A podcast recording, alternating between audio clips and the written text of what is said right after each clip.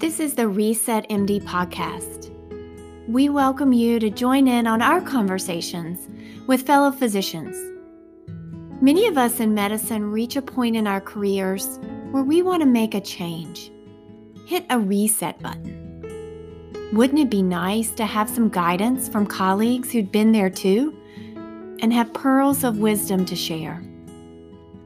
These well being conversations will cover a range of topics thriving in medicine, physician health, burnout prevention, work life integration, practice optimization, advocacy, and support. And we'll just have some fun doing it. Listen in and start your reset.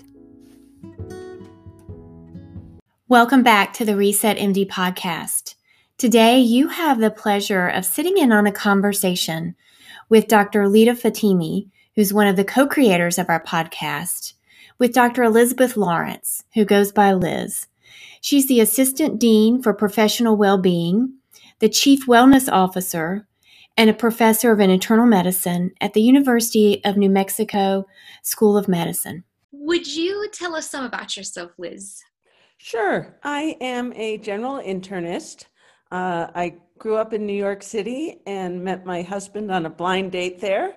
And he happened to have grown up in New Mexico. So uh, even though I'm a New Yorker at heart, we've been in New Mexico for close to 30 years now. I came here for my residency training and then have been practicing general internal medicine here ever since. I got involved in wellness in around 2013 when I burned out myself in private practice and have been very involved in wellness at UNM since then. Yeah, yeah, and you've been a pioneer in in uh, in the field at UNM um, and uh, nationally as well. Um, I thought it would be really great to hear um, your reset story because you've you've told me some about it from private practice coming out of it and um, how you took some time off. Um, I think it would be great for our listeners to know that everything is possible and that we all go through difficult times. Um, I've I've been burnt out myself uh, pretty severely, um, but that there is there is ways to get out of it. I think that's also very important to know. Um, and let's let's hear from your story and and learn the wisdom that you gained um, from from your experience. Sure. Um, I was in private practice in Santa Fe from I think 2006 to 2013. I may have the dates a little wrong. Um, and my last year or two in private practice, I really was feeling more and more emotionally exhausted, um, really just feeling I had nothing left to give, which of course is one of the cardinal signs of burnout. Um, I was in a two person practice, so we were really dinosaurs in this age where everyone's working for large corporations or hospitals. So it was my partner and I, and um, my partner and me. And then we had a staff of six or seven, and we also had a wonderful nurse practitioner who worked with us. Um, but we were responsible, uh, my partner and I, for everything from updates to the EMR, to the toilet getting clogged, to employing seven people, to uh, really just keeping a roof over our head. And oh, yes, we also ran a medical practice and saw patients. Uh, I don't have a lot of entrepreneurial spirit. Uh, I like to be able to take care of my patients and uh, really don't like the business side of medicine at all. Um, but that's where we were. And uh, it did offer the opportunity for a fair amount of autonomy in how we paced our patients and how we were able to see and care for them. And we, I think, gave a very high level of care. But because of the many demands um, as an owner or part, uh, what's the word I'm looking for, a shareholder in a practice, um, you know, we shared the responsibility. Um, taking care of a lot of very sick patients here in Santa Fe, including many physician patients. Uh, and then at the same time, having two middle school age children and two parents who were dying, um, it really just became too much. Uh, and I didn't recognize that in time. So I would find myself crying on my way to work and just being really discouraged. Um, interesting, when I was in a room with a patient, I usually felt really good, but it was sort of the hassle of everything outside that of that relationship the documentation the follow-up the pace the unexpected phone calls and so on that really wore me down. And i was in a really fortunate place uh, professionally and uh, personally. Um, my husband and i could afford for me to take some time off of work. And so i left private practice knowing that i loved my patients knowing my patients loved me knowing that there was a huge need for general internists and primary care here in santa fe but not feeling I could fulfill that need anymore. And that was a really great frustration to know I had the skills and the passion to do it, mm. but just couldn't do it in a way that was sustainable. Mm-hmm. Um, and so I did take six months off. When I left practice, I wasn't sure I'd go back. And uh, during that six months, not only did I devote time to the family, both my children and parents, uh, actually, I think at that point, maybe my mom had died. Uh, gosh, and I, I, guess my dad had died too, and so it was those last few years that they had been sick. Um, but there was the uh, emptying out of the home my mom had been in for 40 years, and all the things that come with uh, closing out a parent's life. Um, and so uh, I took time for family. And then I also began reading about physician well being. I had some clues because I had a large number of physicians in my practice that our work was bad for us and that we were lousy patients and lousy at taking care of ourselves. Um, but I didn't really appreciate that there was a whole burgeoning field of physician well being uh, work that was started by um, Mark uh, Linzer, Tait Shanafelt. Um, Colin West, Lisette Dyrbye. Uh, and so, really impressive work. And it was really uh, validating to see that I wasn't the only person in the world who was experiencing the frustrations. I really didn't appreciate how widespread burnout was. And I really found solace in the literature and reading about other physician experiences and talking to other physicians. And eventually, uh, because of the time off and the dedicated family time and the energy I got from really feeling like, oh my gosh, this is a systems issue. This is a national issue of physicians not being able to succeed in practice. I felt energized to try to make a difference. And I uh, was really fortunate in that um, I had previously worked at the University of New Mexico. I'd done my residency training there and joined the faculty uh, before I left for private practice. And so I called some of my former colleagues and asked if I could do something around physician well being. And um, lo and behold, uh, I started, I think, with 0.1 or maybe 0.2 FTE, and then I am where I am today. Wow. That's incredible. That's incredible. And can you tell us a little bit about the, you mentioned the six months that you decided to take off. I think that takes a lot of courage um, you know, in a physician's life to say, okay, you know, this is the time I need off. First of all, recognition of it and having the courage to to take it off. Um, I think a lot of people feel stuck because they feel like they can't do that. Um, how did you come about that? How you know? Of course, you you you you know the crying and the sadness from from all of the burden that you were feeling, the overwhelm that you were feeling, of course, and those are all the whispers until it comes to a point of I can't anymore. Um, but how did you how did you transition into that? I think that's a great question. And again, um, I had options that may not uh, have been available to everyone. I feel very privileged. I feel very grateful. Um, my husband and I and my family could afford for there to be just one income. I wasn't a single mom. I wasn't yeah. um, the only breadwinner. So, so there was um, financially an option. And I know for some people that isn't a possibility. Mm-hmm. And then professionally, I felt that I had um, practiced from 95 when I started my residency to 2013. New Mexico is a small state, uh, and I feel like I had established myself as a caring, compassionate, capable physician. Mm-hmm. And um, I felt that if I wanted to come back, there would be a need for me and I a need for a primary care physician. And so I didn't have the fear of Mm, not being able to return to the workforce. I did have six months to a year in mind because of the difficulty of explaining gaps on one's CV or needing to report to the board if one takes off more than a certain amount of time and so on. So I, I wasn't imagining years away, and I also would worry about losing my skills. So I had a concrete time. Well, I, I say I had a concrete time in mind. That may be a little bit of rewriting of history because I, I didn't know I was going back. But um, I think I thought if I am going back, this would be the easiest way to do it.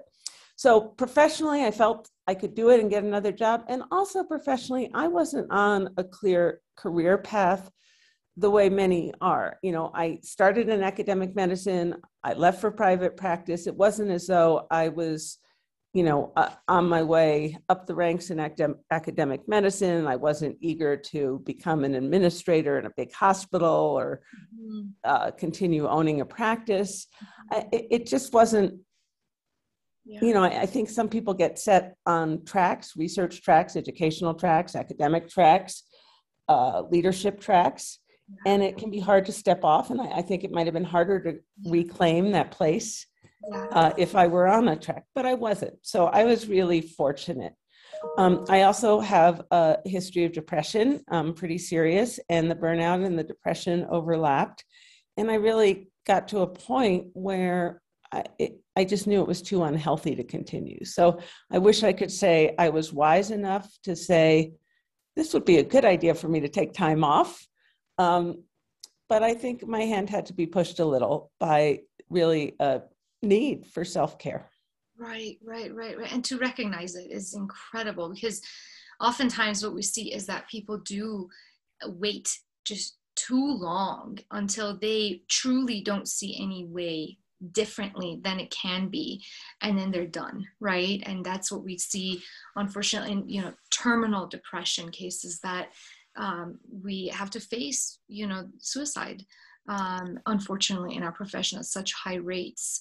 Um, you know, one thing you mentioned, uh, not having fear, right? That's so big. And that's, um, I see us in professionals in general, you know, the, the type of person we are to begin with, we're afraid of a lot of consequences. And in medicine, especially, we're constantly being told, oh, you're not writing this right in your note. You're not, you know, did, did you do this right by the patient? And we're constantly having to think about the other before ourselves. And we have the fear of not doing it right. Um, being in that space of not having fear is you know and, and the financial freedom right feeling free enough to make a decision like that is so magnificent um, to be able to to have that space. Um, and you know the other thing you mentioned was your family.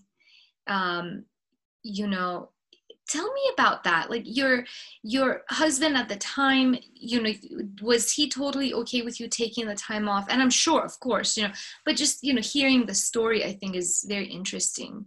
Sure so uh, this guy who i met on a blind date in 1985 uh, has been with me since uh, i took my mcats i mean before i took my mcats and I had taken six years off between college and medical school, and that's when we met seven years during that seven year period. So he was with me when I started studying for the MCATs, when I took them, when I applied to medical school, when I was accepted, and when we went. And um, he's been tremendously supportive throughout.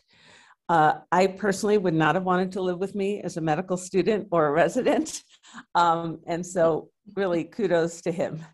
Um, I, uh, in my last year of medical school, we got pregnant and I had my son. And so I started um, internship with a seven month old, eight month old. Um, and that was not a great plan um, because it was great to have an infant during fourth year of medical school because there's a lot of freedom there. but we were doing internship in a city that was new to us. Uh, although my husband's family was here, his dad was very ill at the time, and his parents weren't in a position to offer us childcare assistance, and we really didn't know anybody else. So um, I don't recommend that. Uh, and imagine, imagine um, how you went through that. Oh my um, God. But we did it, and um, and, and, I mention that because um, I think being a physician has a huge impact not only on our own burnout, but it impacts our family. And so for a good chunk of residency, we didn't have a lot of success with childcare, hiring nannies, or this or that. For a good part of residency, I would work and I'd come home, and my husband would go to work, and he'd come home and I'd go to work. And that does not make for a healthy relationship. And it took us a long time to kind of recover from that. Mm-hmm. Um, and or I would get home after being on call and feel entitled to sit and stare into space and be exhausted. And he would feel like he's just been running around after a toddler uh, without help for 30 hours. And he deserved to sit around and stare into space. And this was, of course, before duty hours or regulations. And so there really were 100 hour weeks. And, um, you know, when, when we both felt entitled and unable to give to each other, that's hard. Anyway, somehow uh, during uh, my second year of residency, I had another kid, and um, and that was wonderful. Uh, and so I finished residency with two little ones, and all of this to say that I've really been practicing for my children's entire lives. Mm-hmm. Uh, much of that time part time, um, but still uh, in a two career family with two little ones and not a whole lot of family help around. And um, why am I getting here? Oh, because you asked me about my family. So it really um, was, and, and I should just say I would do crazy things to prioritize the kids, like get to work at four in the morning so I could come home in time to pick them up at school or, you know, whatever it was, uh, and working in the evenings or whatever I could do uh, so that I was with them during their awake hours and having good time with them. So um, by the time 2012, 2013 rolled around, I was exhausted and I was ready not to be a working mom. And I was ready to be more available to my kids uh, who were growing fast. And How in fact, were they at the time? Um, actually, my son had already left for college, mm-hmm. uh, and my daughter was in 10th grade.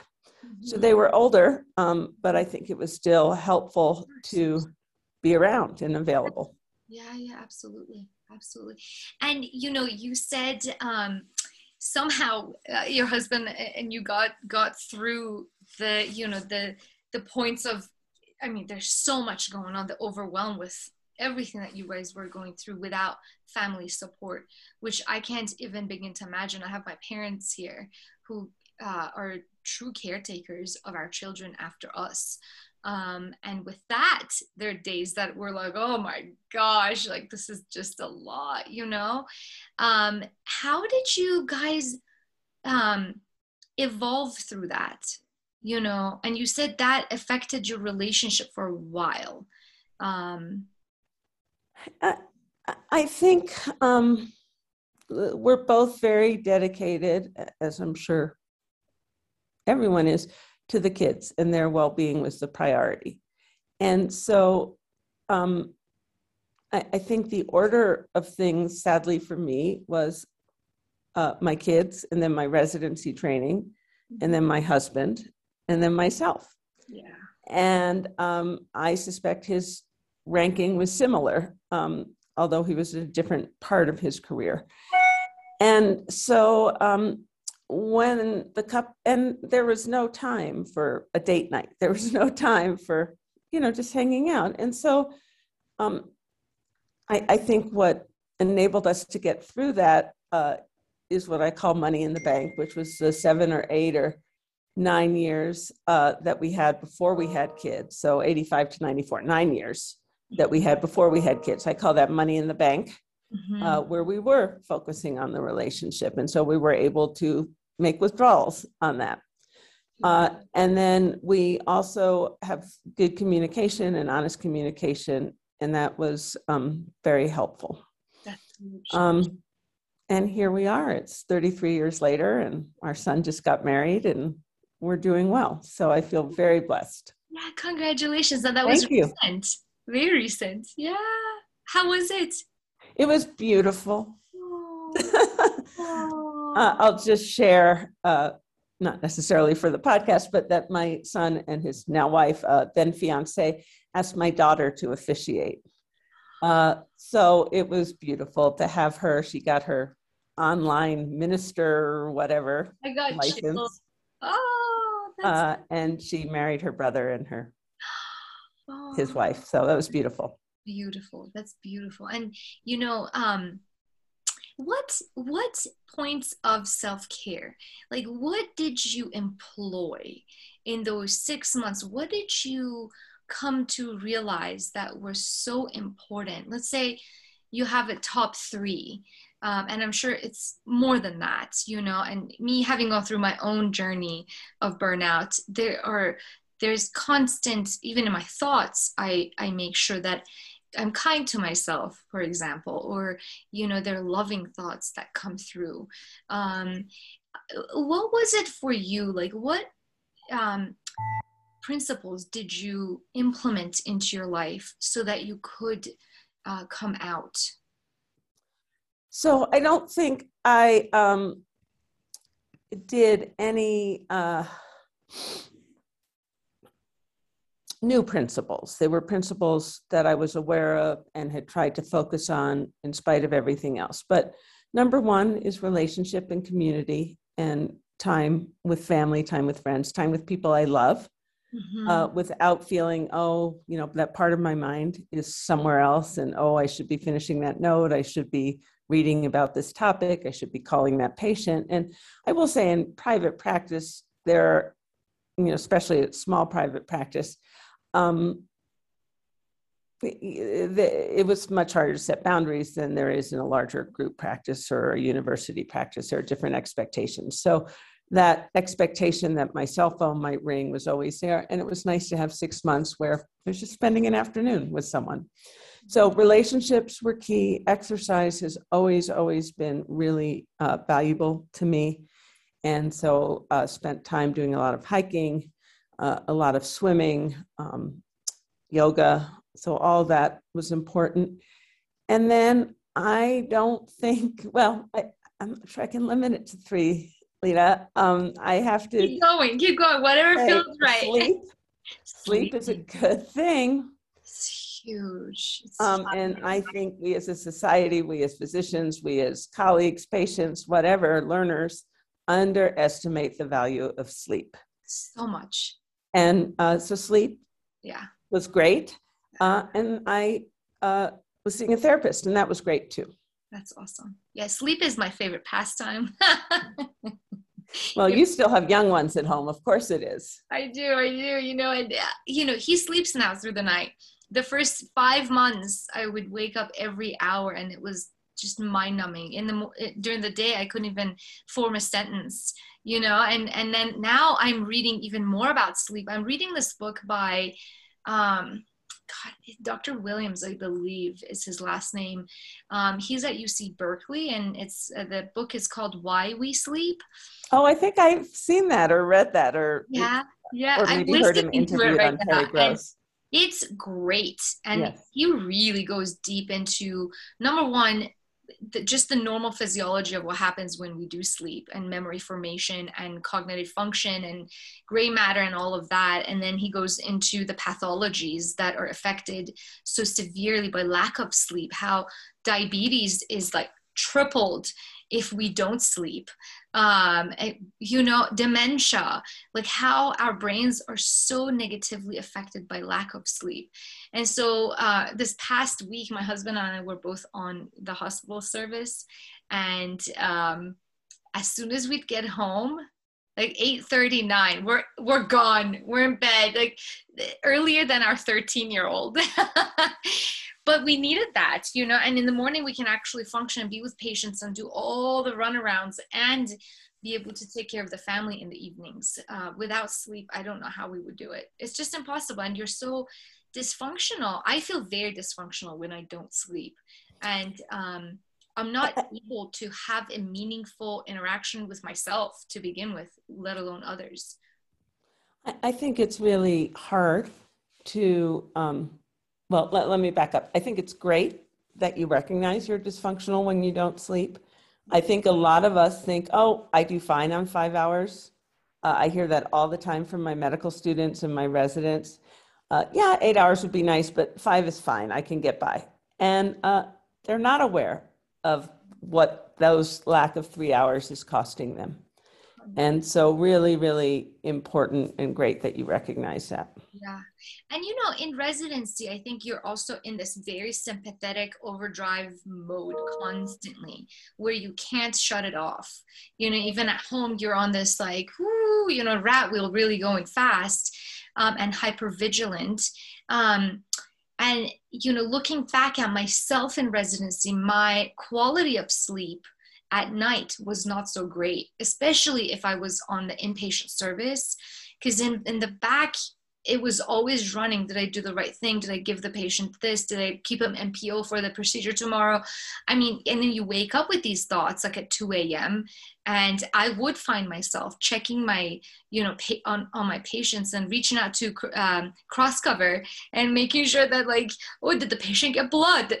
And just shutting that off. Um, is definitely a challenge in residency. I'm not gonna make any like you know, it's not it's not an easy task that's for sure but it's one that's very much worth trying um so you know one of the things that i do if i'm in that hypervigilant state is before bed i i will meditate for 10 to 15 minutes so that i can you know bring my brain waves into the alpha delta theta and easily go into into my deep sleep because we need it for you. so so significantly um, but it took years you know and and of course my burnout as um, a beginning uh, early career attending uh, i'm sure some of it maybe a lot of it was due to the lack of sleep for all those years um, in medical school and i had a little one in medical school too uh, my daughter was born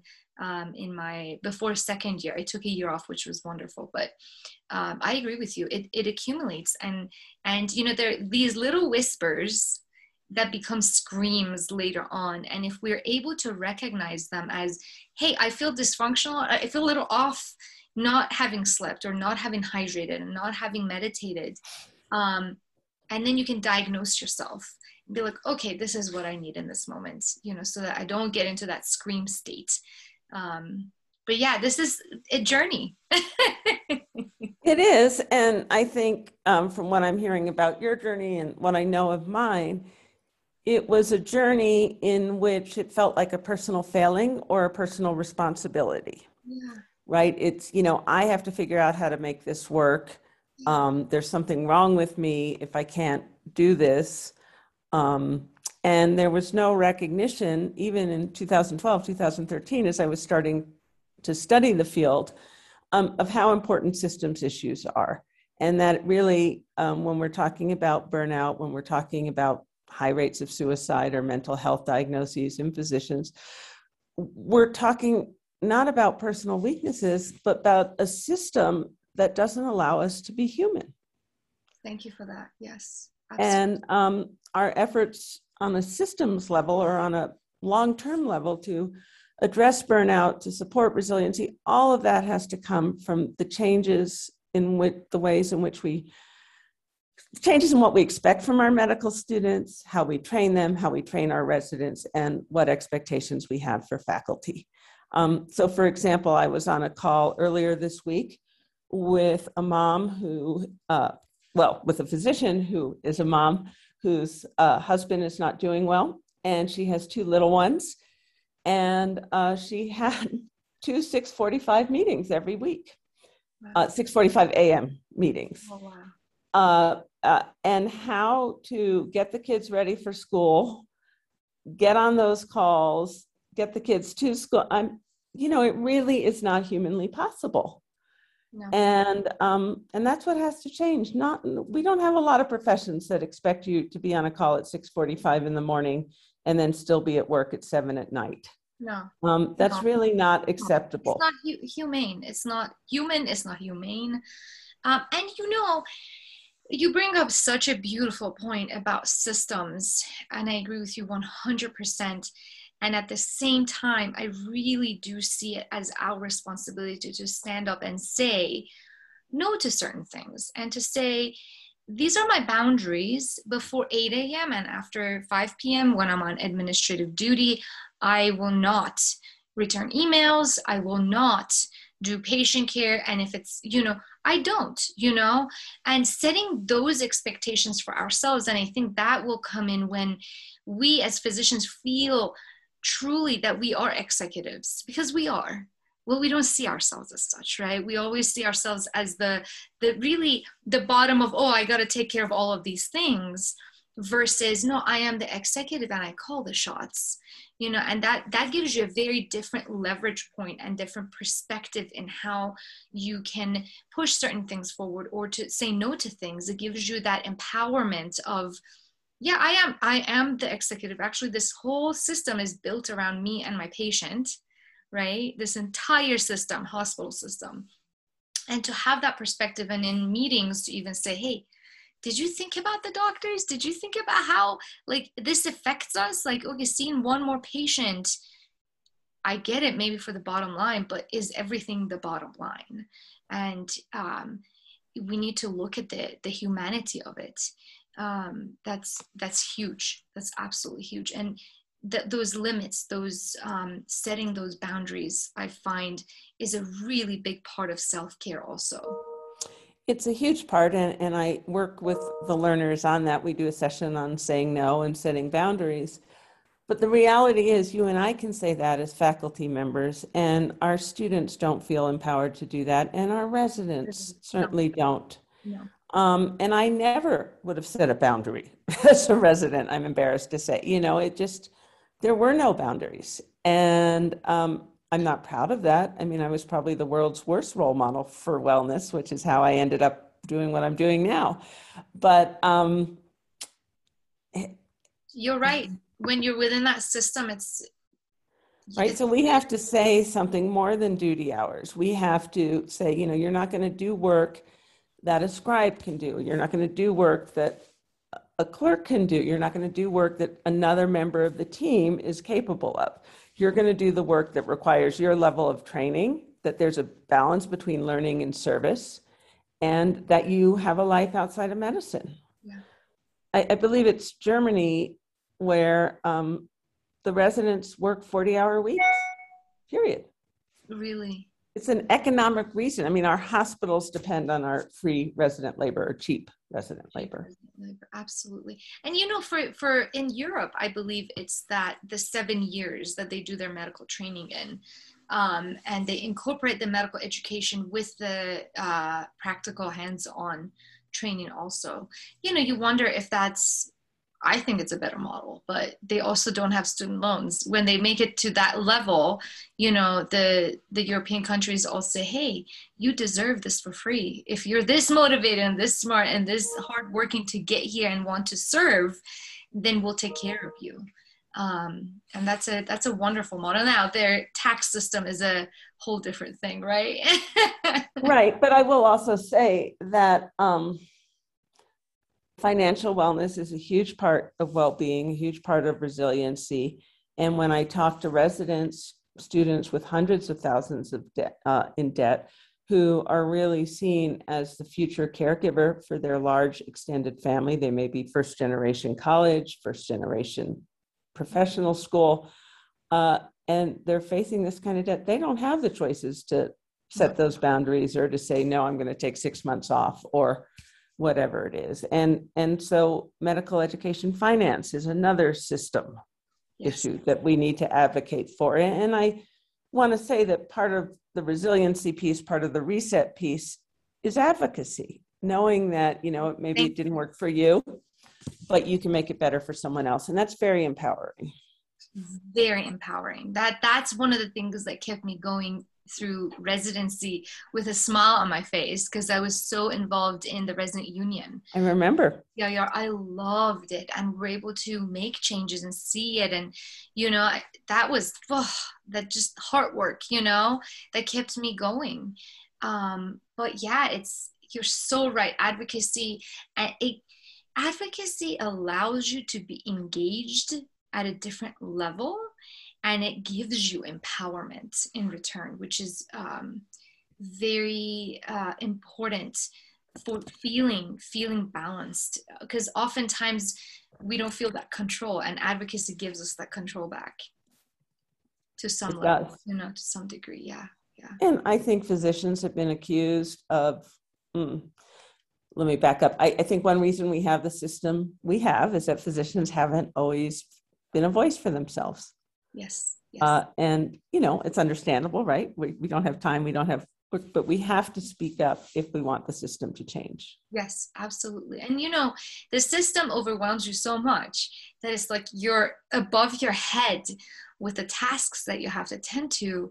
By the time you come around to want to advocate, then you don't have the energy to right and that that i see that as well um, but you know even if it's like 10 minutes a week or in a meeting that we feel like, oh, this is infringing upon my family time and this is not okay, it's important to stand up and say, hey, like let's look at it in a different way. And it doesn't have to be conflict driven. It can be in you know i think a lot of us are pleasers and we want to kind of sit back and be like well this is what they said this is how it's going to go no we have to realize that yes our voice does matter and matters very significantly. I've um, working with non-physician groups within the hospital system and some outside of unm um, they all say we love having physicians at the table uh, because they're so motivated and when they have very clear visions about things and how sh- things need to be uh, done and in, into what direction. Um, and people around us really appreciate our voice uh, more than we realize it.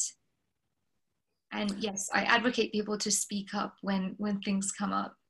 And I guess the final point that I'm sure your listeners are aware of, but I just want to make clear is it's really hard to um, give oneself permission to speak up, permission to advocate for oneself, and even permission to be kind to oneself. It feels selfish in our training. That's part of the culture that needs changing.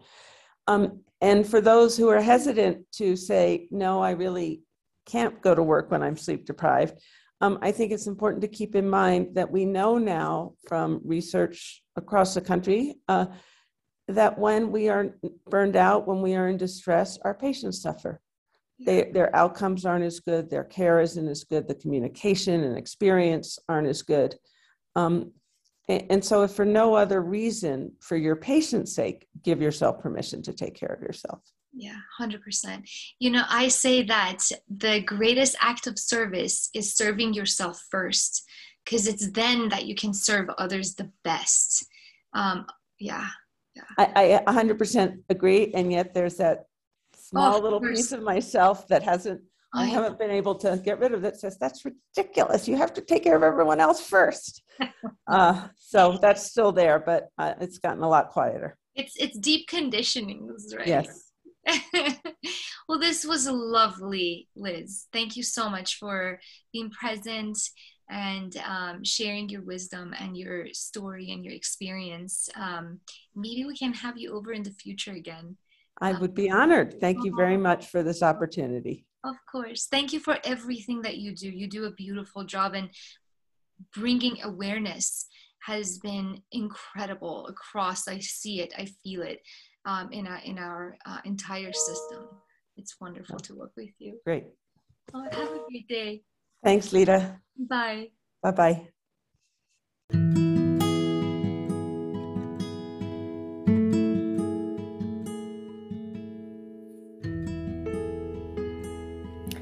Thanks for listening in on this conversation at Reset MD. If you'd like to reach out to us and continue the conversation for well being, email us at resetmdpodcast at gmail.com.